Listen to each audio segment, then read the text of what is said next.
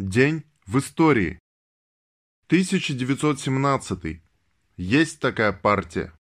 17 июня 1917 года на Первом Всероссийском съезде Советов Ленин произнес крылатую фразу «Есть такая партия» в ответ на тезис меньшевика Ираклия Георгиевича Церетелли о том, нет сейчас в России партии, которая смогла бы сказать «дайте нам власть».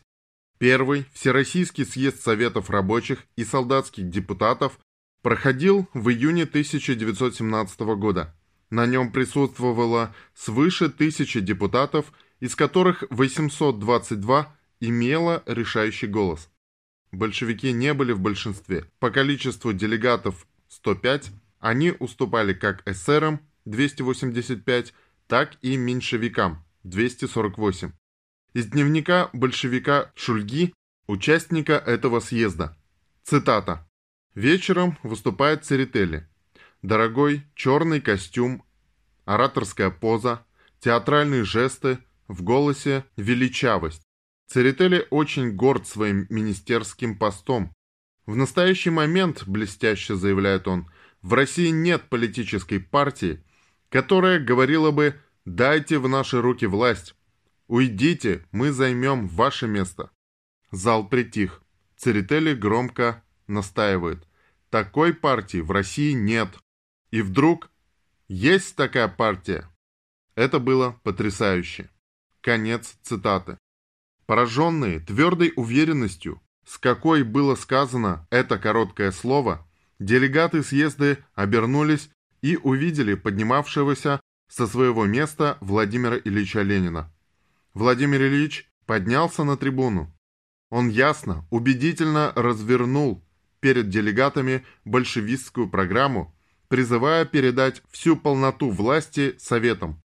Он говорил, наша партия от этого не отказывается. Каждую минуту она готова взять власть целиком. Фраза Ленина явилась одним из поворотных моментов в борьбе большевиков за власть. 1921. На шести площадях Москвы через громкоговорители была проведена первая трансляция устной газеты «Роста», в которой передавали последние известия и комментарии на злободневные темы. 17 июня 1926 года родился Леня Голиков. Вскоре из Москвы пришла радиограмма. Предлагали представить к высшей награде всех участников операции по захвату важных немецких документов, в Москве еще не знали, что документы захватил один партизан, и ему всего 14 лет. Так, пионер Леонид Голиков стал героем Советского Союза. Но Леньке не довелось узнать о своем награждении. Он погиб в неравном бою под селом Острая Лука 24 января 1943 года.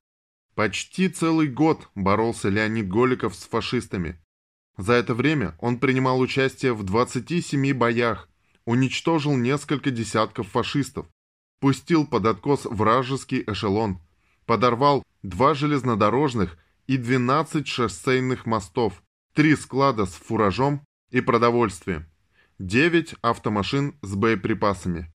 Вечная память пионеру-герою Леониду Голикову.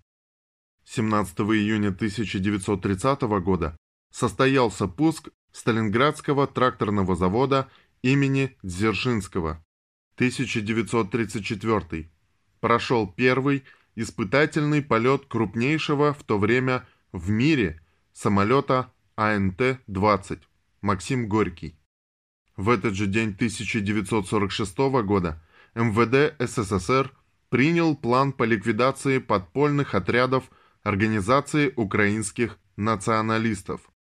В этот же день 1955 года экипаж летчика-испытателя Аллашеева совершил первый полет на реактивном лайнере Ту-104. В результате испытаний, которые продолжались до 12 октября 1995 года, Ту-104 признали полностью пригодным для серийного производства и рейсовой эксплуатации.